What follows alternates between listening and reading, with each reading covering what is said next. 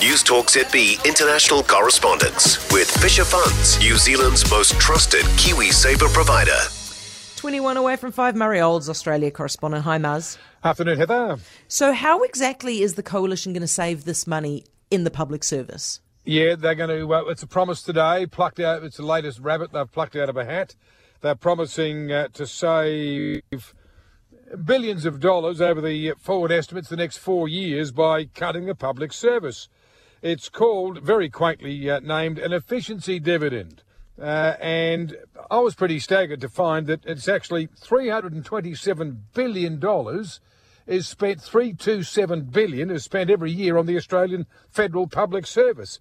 A lot of public servants sitting around, you know, with their biscuits and cup of tea in the morning.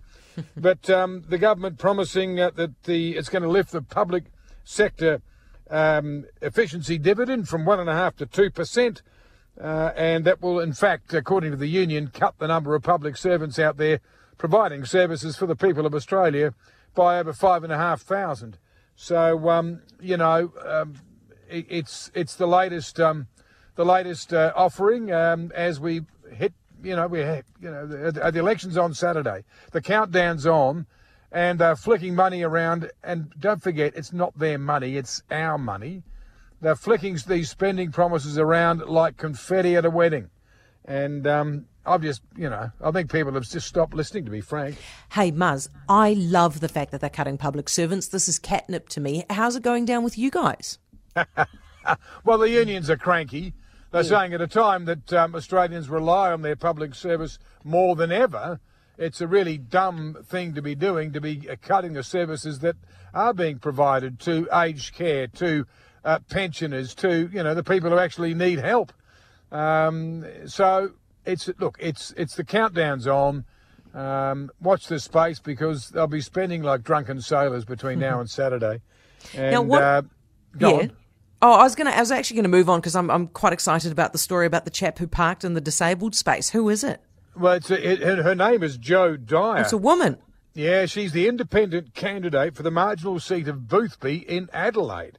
Now, interestingly, this is the woman who blew the whistle on Christian Porter, the former federal attorney general, who allegedly and strenuously denies an allegation that he raped a young woman when they were both young uh, high school students uh, 30 odd years ago when they were in Sydney from WA.